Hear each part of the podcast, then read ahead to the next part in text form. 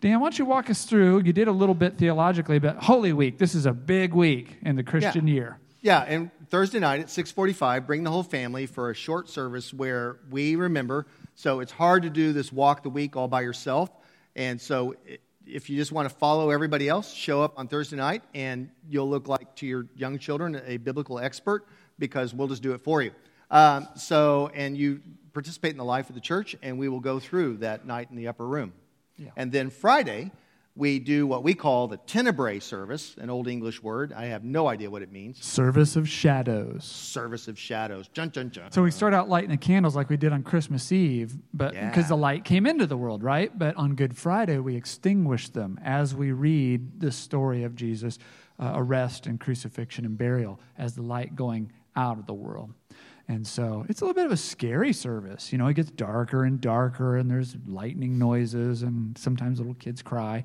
But um, it, it, it's important to go through the Good Friday story to really appreciate the celebration and the joy of the Easter Sunday story.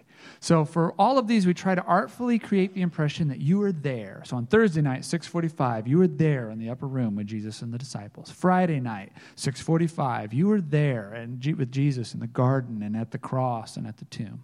And then Easter Sunday, we're doing something new. Okay, so everyone, something new. On Easter Sunday, we're asking everyone to bring either a single flower or a small bouquet, and we're going to have this cross outfitted so that when we start the Easter Sunday worship, you can come forward and add that bouquet or add those flowers to the cross. And we hope if, that you'll all remember to do this.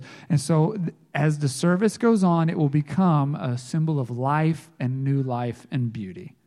This is really a cool idea because we'll take the cross, we'll put it down here on a lower platform so everybody can walk up to it. Garrett came up with this idea. He saw it somewhere. It was very Uh, cool. Somebody gave it to me. so uh, the hard we'll times. put wire around the cross, and so you can bring a bouquet or flowers, or uh, go out in your garden and cut those flowers that are just looking so beautiful and harmless and innocent out there, and you can just butcher them and bring them in here and put them on the cross. And if you don't want to do it to your own, then just go over to your neighbor's house. I'm sure they won't mind. They got plenty, and so I'll just let come you take it from here. This is going to a weird place. Yeah, yeah, going to a weird place. Um, it was Garrett's idea.